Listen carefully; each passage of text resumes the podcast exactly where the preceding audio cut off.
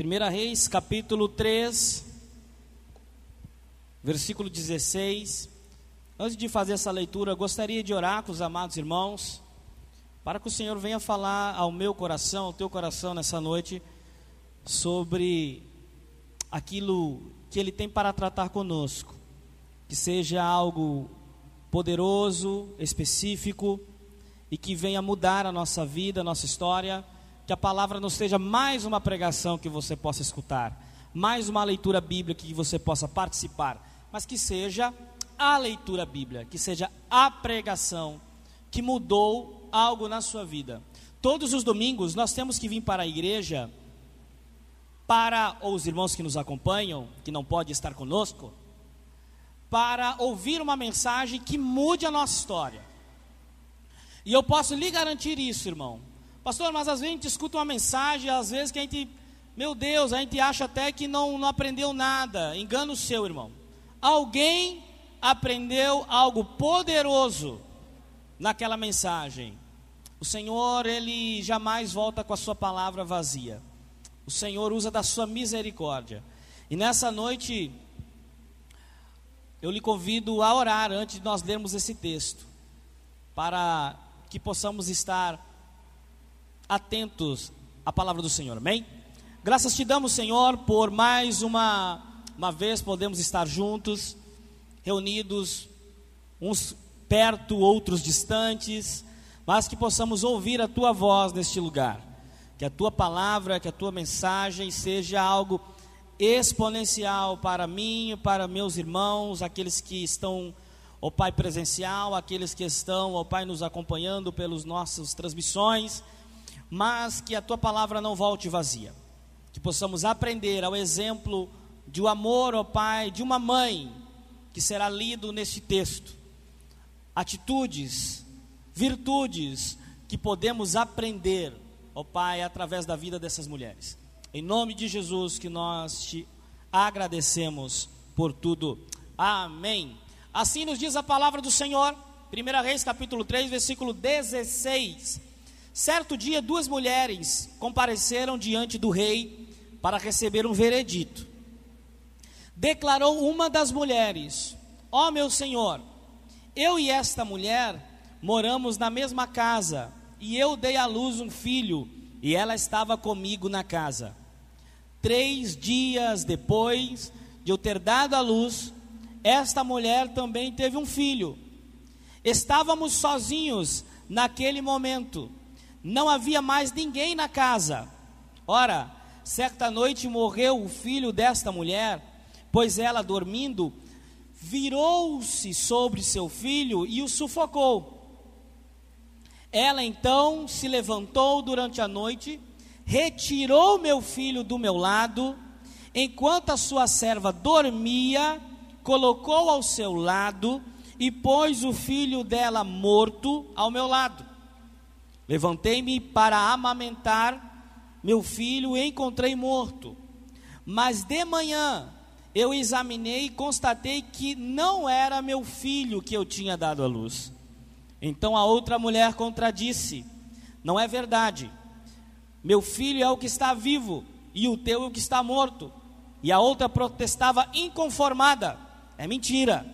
Teu filho é o que está morto e o meu é que está vivo e assim elas se desentenderam diante do rei. Então o rei sentenciou.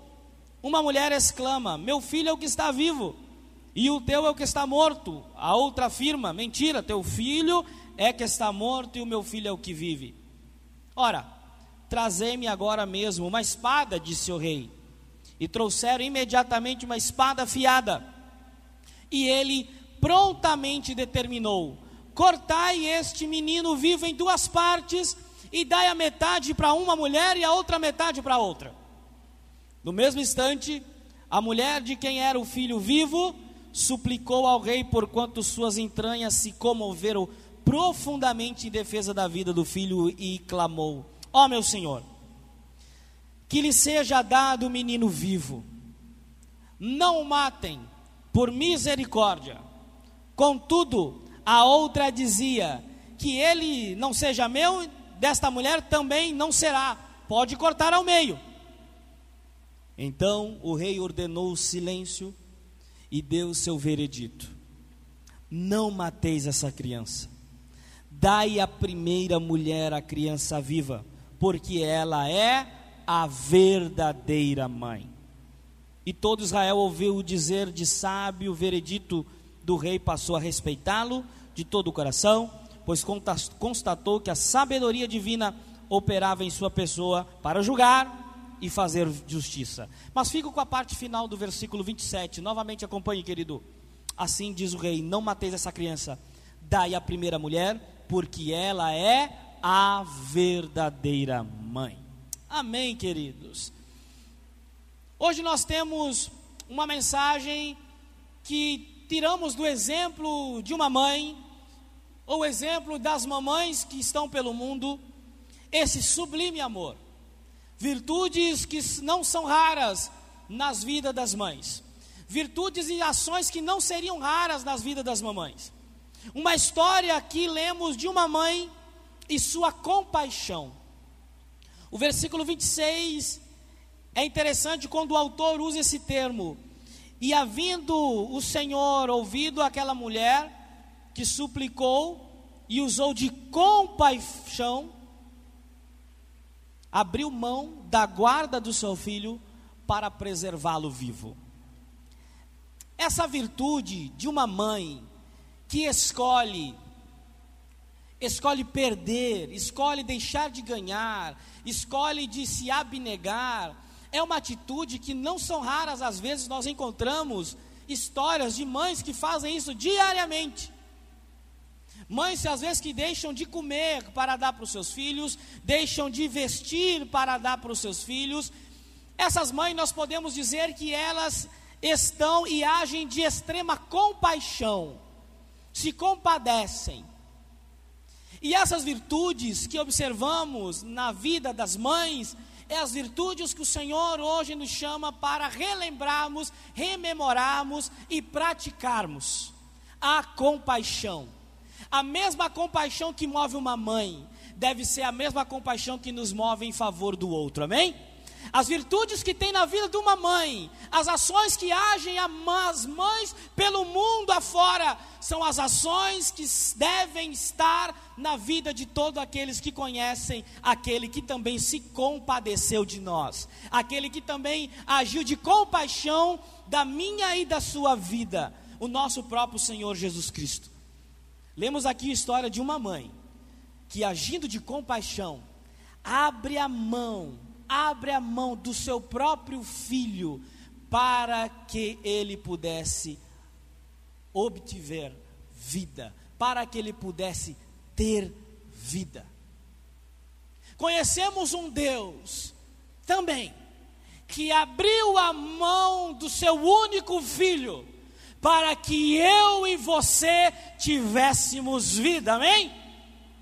Essas virtudes de se compadecer do outro, de agir de compaixão do outro, é que o Senhor nos registrou no livro de 1 Reis a história de uma mãe. Nós encontramos poucas vezes na Bíblia a figura feminina sendo atrelada a Deus. Mas em uma delas encontramos, na profecia do profeta Isaías, quando diz que o Deus, assim como uma, uma galinha junta os seus, os seus filhotes junto ao ninho, assim o Senhor se compadecer, irá se compadecer de ti, ó Israel. É uma das poucas vezes que vemos a figura feminina sendo empregada, né, a pessoa de Deus. Mas o que está, o que está em jogo aqui, meu irmão, o que está em tema nessa noite para nós, não é somente a figura feminina, não é somente a figura materna, é a ação de exemplo de uma figura materna. O sublime amor de uma mãe foi o que nós vemos no texto que acabamos de ler. Quem sabe estas ações, essas atitudes, que atitudes, pastor? Atitudes como esta que acabamos de ler de uma mãe que, sabendo que poderia perder o seu filho, escolhe perder para que ele possa ganhar, ter vida. Quem sabe é estas ações, atitudes de compaixão que estão nos faltando nos dias de hoje e são tão necessárias para os dias que estamos vivendo. Agirmos de compaixão como uma mãe que foi descrita no livro de 1 Reis, capítulo 3. Uma mãe que age não pensando em si mesma, mas uma mãe que age para o bem do seu próprio filho. Quando nós olhamos essa passagem bíblica, irmão, esse texto bíblico, nós entendemos aproximadamente a intensidade em que fomos amados.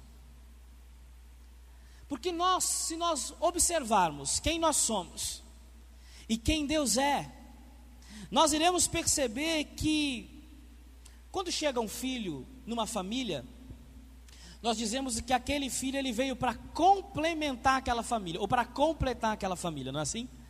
Nós dizemos, ah, fulano está grávida, né? A irmã, a irmã Andresa está grávida, né? A irmã Vânia está grávida. E aí nós dizemos, ó, oh, esse filho ele veio agora para complementar a família. Estava faltando, não é assim, né? A gente diz, poxa, estava faltando mais um filho, estava faltando um filho. E ele veio porque estava o quê? Faltando. E essa mulher de Primeiras Reis, ela tem um filho porque aquele filho completava a sua história. Como um filho completa a vida das famílias, como um filho completa a vida de uma mãe. Mas Deus precisa de alguma coisa para completá-lo. Deus necessita alguma coisa para que possa ser completada a sua vida? Em Deus existe alguma falta? Não, irmão. Em Deus nada falta. Ele é suficiente em si mesmo. E por que, que Ele nos criou? E por que, que Ele nos fez? Por que, que Ele nos fez como seus filhos? Ele nos cria não porque precisa de nós, para, para criar qualquer ato de afeto, de amor e de compaixão, porque a partir do momento que nasce um filho para uma mãe, para um pai, aqui o foco do seu amor, o foco do seu afeto, agora começa a ter um destino certo, que são seus filhos. Dificilmente uma mãe ou um pai, e hoje especialmente as mães, homenageadas nessa noite, dificilmente um filho não se torna a razão e o foco do, do seu amor e da sua compaixão.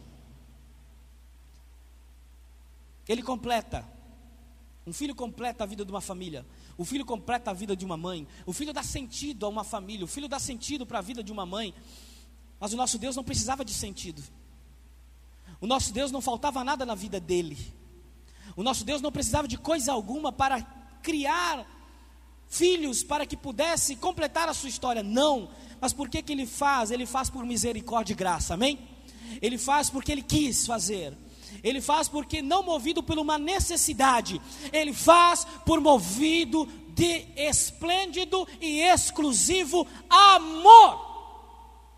É esta a necessidade, é esta a virtude que o Senhor hoje nos lembra que falta nos nossos dias: sermos movidos como uma mãe, sermos movidos como Deus se move, sermos movidos por amor com o outro, com os que estão perto, com os que estão longe, mas que esse seja a nossa causa maior e compaixão.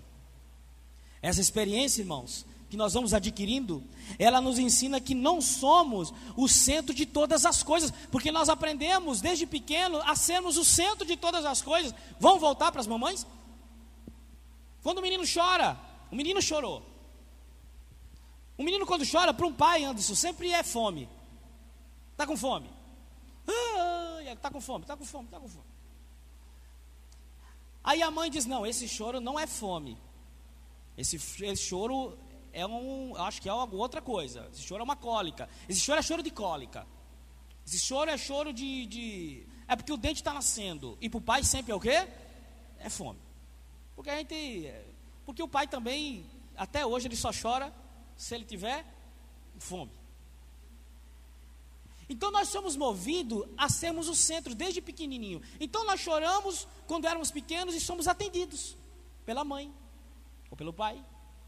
Crescemos e aí não conseguimos fazer alguma coisa e chamamos a nossa mãe ou nosso pai. E eles vão lá e nos atendem.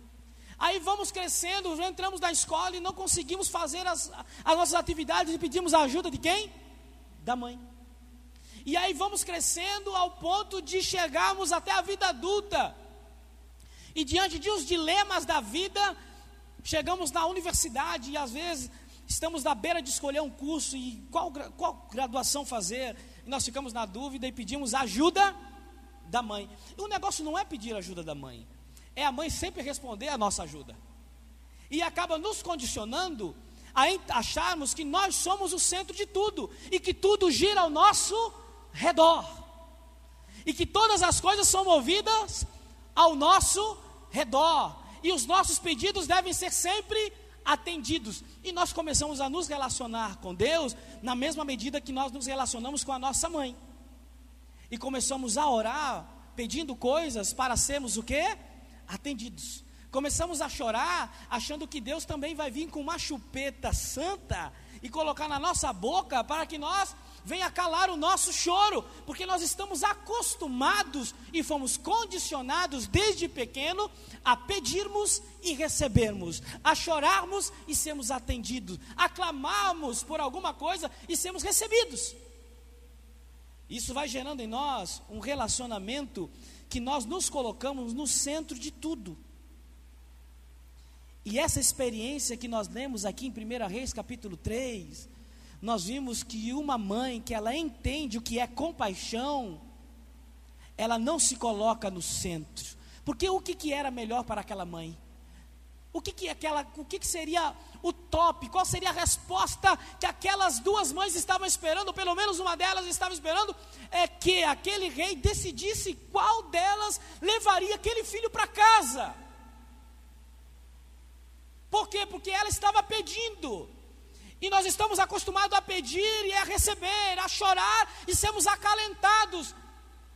Mas naquele momento, uma das mães entendendo o que é compaixão, ela escolhe perder a presença do filho para que ele possa, na sua ausência, continuar a ter vida. Compaixão. Este é o grande desafio para nós dessa noite. Aprendermos a termos um coração igual o desta mãe. Aprendermos a nos colocarmos no lugar desta mãe de Primeiras Reis, capítulo 3. Muitas vezes não iremos conseguir ou não iremos receber aquilo que pedimos, aquilo que choramos. Quantas pessoas clamavam para que seus familiares não viessem a morrer nesses últimos dias. Quem é que nunca fez essa oração? Senhor, não o leve. Quem é que nunca fez essa oração? Mas às vezes recebemos aquilo que pedimos, às vezes não recebemos aquilo que pedimos, mas sabe o que sempre recebemos, irmãos? A compaixão de Deus, mesmo que a resposta tenha sido um não. O não de Deus muitas vezes é a demonstração maior de um amor responsável. Imagine você como mãe, quando o seu filho vai lá e colocar, e ele, o, o sonho dele é botar o dedo na tomada. E ele vai certinho lá para botar o dedo na tomada. Ou botar aquele, aquela faca. Quem é que nunca pegou um menino com, a, com um garfo na mão, tentando acertar o buraco da tomada? Quem nunca sentiu isso não é pai, não é mãe.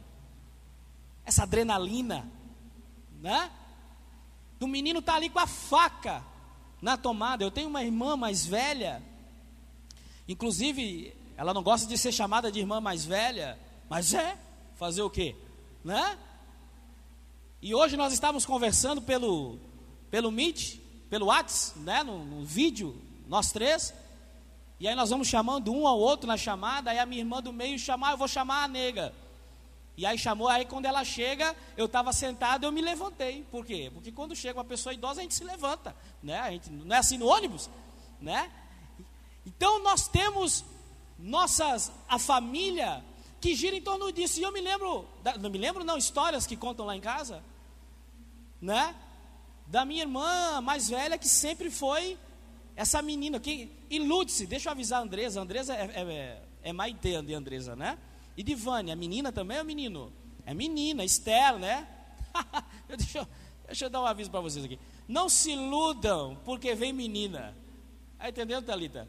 Não se iludam. Ai, como é bom porque vai vir uma menina. É muito mais calmo. Depois tu conversa comigo que eu vou te dizer o que é ser pai de menina, viu? E a minha irmã, certa vez ela chegou para o meu pai e disse assim: Pai, eu já, eu já já resolvi um problema lá de um fogo que ela tinha tocado lá no quintal. Né? E meu pai, apavorado, quando chegou lá, ela já tinha tocado fogo no meio dos matos, já tinha pego umas bonecas, já tinha jogado, chega estava fumaça preta de borracha, né? Mas isso são as adrenalinas de quem tem filhos.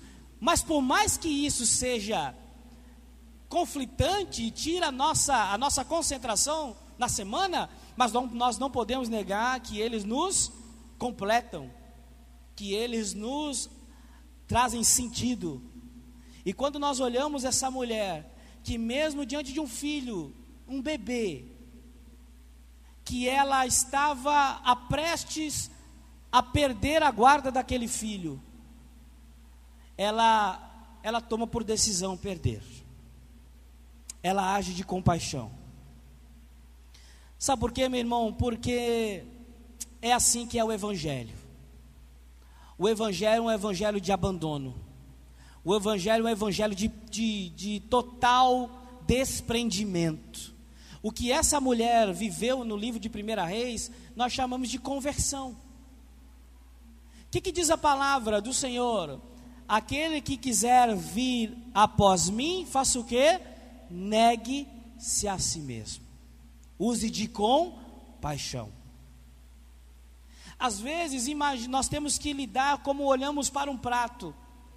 Sabe quando você olha para um prato? O prato ele tem centro, o prato ele tem bordas. E às vezes nós temos que olhar para a vida olhando para as bordas e deixar o centro ser ocupado por aquele que é único, que tem direito e autoridade para estar lá. Só existe uma única pessoa, um único ser que tem direito, autoridade e legitimidade para estar no centro, e não sou eu nem você. Que possamos aprender com esta mãe do texto bíblico e deixarmos de olhar para o centro daquilo que queremos, daquilo que rogamos, e olharmos para as bordas, para olhar o todo que é Jesus. E assim nós vamos conhecendo Jesus. Quando nós olhamos Jesus, o texto, principalmente os evangelhos, os irmãos que gostam de leitura bíblica, aliás, não é para ter irmão que não gosta de leitura bíblica, né? Mas, supondo que exista um que ainda está ainda está pisando na borda, leia os evangelhos, irmãos.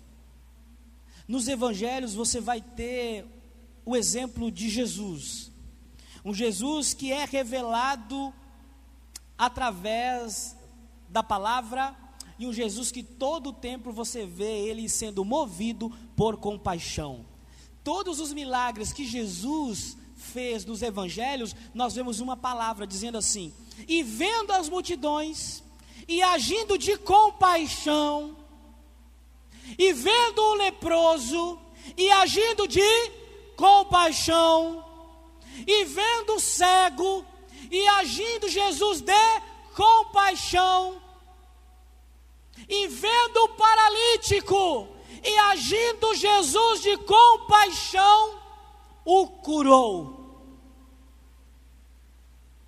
O nosso Senhor Jesus, que é o nosso exemplo maior em todo o seu ministério, agiu de compaixão, como aquela mãe que lemos no texto de 1 Reis.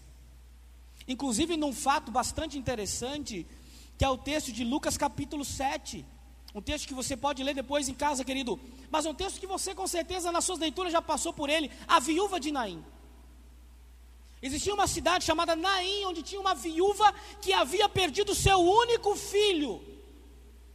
Uma mãe que perdeu o seu único filho. Lucas capítulo 7. E Jesus, movendo-se de compaixão,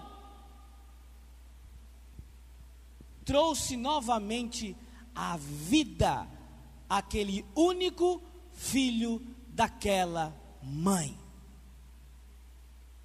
Jesus nos ensina que essa virtude que nós olhamos e conseguimos ver na vida de quase todas as mães deve ser as atitudes e virtudes de cada cristão, amém?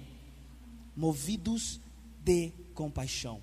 E o que é compaixão, pastor? Compaixão é se colocar ao lado dos que choram e chorar é se colocar ao lado dos que estão aflitos e, juntamente com eles, sentir a sua dor. A compaixão consegue ver nas lágrimas dos outros as suas próprias lágrimas. Isso é ter compaixão. Ter compaixão não é algo natural ter compaixão é algo que adquirimos quando conhecemos o Supremo Pastor Jesus Cristo de Nazaré, que mudou a nossa mente, mudou a nossa mentalidade, e a partir deste encontro, temos uma nova perspectiva de vida e conseguimos agora chorar com os que choram, nos importar com aqueles que sofrem, e isso traz sentido para a nossa vida aqui nessa terra enquanto não estaremos, estaremos com Ele na eternidade. Tudo isso nos lembra, nos lembra, querido, essas ações que vimos de Jesus, tudo isso nos lembra ações que nós vemos nas mães do mundo, nós lembramos ações maternas, que uma vez, uma vez uma mãe que gera um filho, agora volta para aquele filho o seu foco de afeto, alguém onde os sacrifícios eh, são feitos de maneira voluntária. Ou você acha que uma mãe, ela é obrigada a se sacrificar para um bem de um filho? Jamais. As mães que nós conhecemos, as mães que nós lemos na palavra, são mães abnegadas. São mães que agem de sacrifício de maneira voluntária. Existe uma frase de um pastor bastante conhecido que diz que uma mulher já nasce mãe.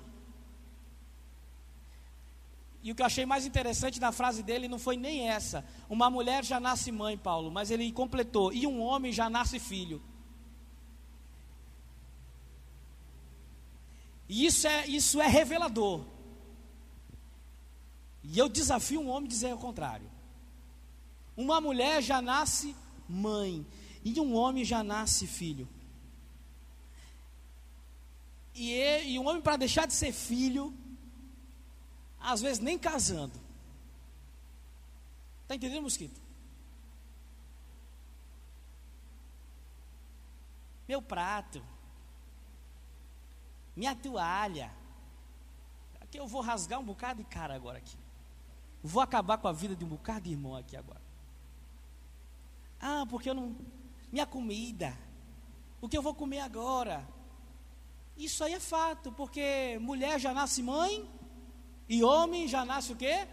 Filho, até a vida adulta você, você, minha amada irmã, você vai ter um bebezão na sua casa.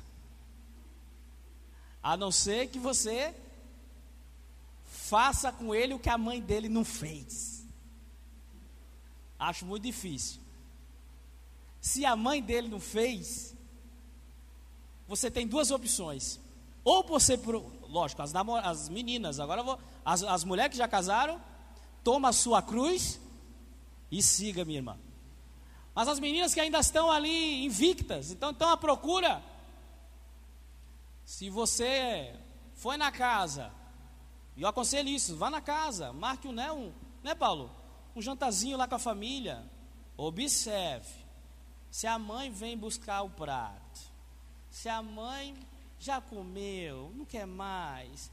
Ah, deixa, deixa eu tirar as verduras. Ah, meu amigo, você vai ter um filho para o resto da vida.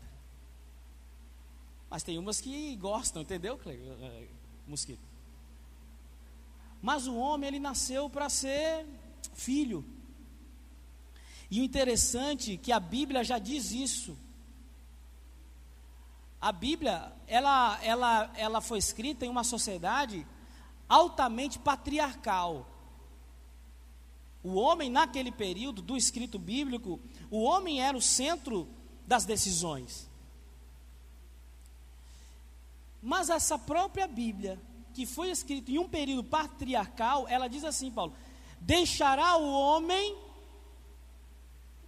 o seu pai e a sua mãe. Ela não fala assim, deixará a mulher, até porque a mulher naquela época era, era uma figura secundária. Não é algo preconceituoso, pelo amor de Deus, não vão me cancelar aqui, né? Tô, né? É o período, porque hoje em dia qualquer coisa que fala, né? Mas naquela mulher, naquele período, a mulher ela não tinha essa representatividade na sociedade que tem hoje. A mulher era considerada inclusive uma propriedade. Quando, quando solteira do pai e quando casada do marido, era a sociedade da época. Mas a Bíblia, quando diz sobre fase adulta, ela não diz assim: deixará a mulher a sua família. Não.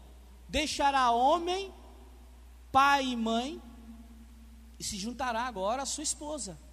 Quer dizer, deixará de ser filho para se tornar marido. Deixará de ser menino para se tornar homem. E nessa perspectiva, nós vamos entendendo que, por mais que nós temos essas atitudes dessa mãe de primeira reis, que tem esses filhos, e nós já sabemos, já vimos aqui, já falamos sobre essa diferença da mãe, do, da mulher, do homem, da mãe, de filho. Porque isso vão ser cruciais na hora de lidar com tragédias. Isso serve até de lições para nós. Vou, vou abrir a, eu vou abrir o confessionário aqui, Paulo. Quem é que nunca, como um pai, um, o filho chega assim, pai, eu quero tomar água. O que, que a gente diz, Paulo? Homem fala com sua mãe. Rapaz, o pai, eu estou com fome. Eu disse, sua mãe está onde, homem? Né? Então nós somos tentados a fazer isso. Por quê? Porque a mãe ela tem virtudes que eram para ser virtudes, que eram para estar na sociedade como um todo. Não somente na sociedade, no evangelho como um todo. E é por isso que nós pegamos o exemplo dessa mãe de Primeira Reis, uma mãe abnegada, voluntária, que se sacrificou em ter a presença de um filho para que ele pudesse ter vida. Eu prefiro viver a ausência dele do que ver ele morto. Mas a outra mãe, o que, que ela fala? Se não for dela, também não vai, se não for meu, não será mais de mais ninguém. Pode torar esse menino no meio aí, dar uma banda para mim, outra para ela. Mas nós temos a fala de uma pessoa que não era mãe. Porque só tinha nessa história só tinha uma verdadeira mãe. E a verdadeira mãe é aquela que tem atitudes e virtudes que todos os crentes deveriam ter atitudes de compaixão. Que possamos aprender nessa noite com as virtudes dessas mamães, não do passado, somente do passado, mas também no presente. Que mesmo diante de tragédias como essa narrada no livro de Reis, continuam utilizando essas atitudes de compaixão. Ao vermos alguém passando necessidade, que possamos ter atitudes como teriam atitudes de uma mãe, que possamos nos compadecer e cuidar. Encerro essa mensagem com uma frase de um, de um teólogo russo. E ele diz o seguinte: Nós somos a imagem e a semelhança de Deus quando agimos de compaixão. Vamos mudar a compaixão para o cuidado. Nós somos a imagem e semelhança de Deus quando cuidamos. Que o Senhor nos ajude a viver essas atitudes maternas de compaixão, de cuidado, de sacrifício que essas mulheres fazem diariamente em favor dos seus filhos, que nós possamos todos nesta noite agirmos como agiria as suas próprias mães. Todos os dias com alguém, para que a glória do nosso Senhor e Salvador Jesus Cristo seja conhecida em todos os lugares. Vamos ficar de pé, queridos, nessa noite, amém?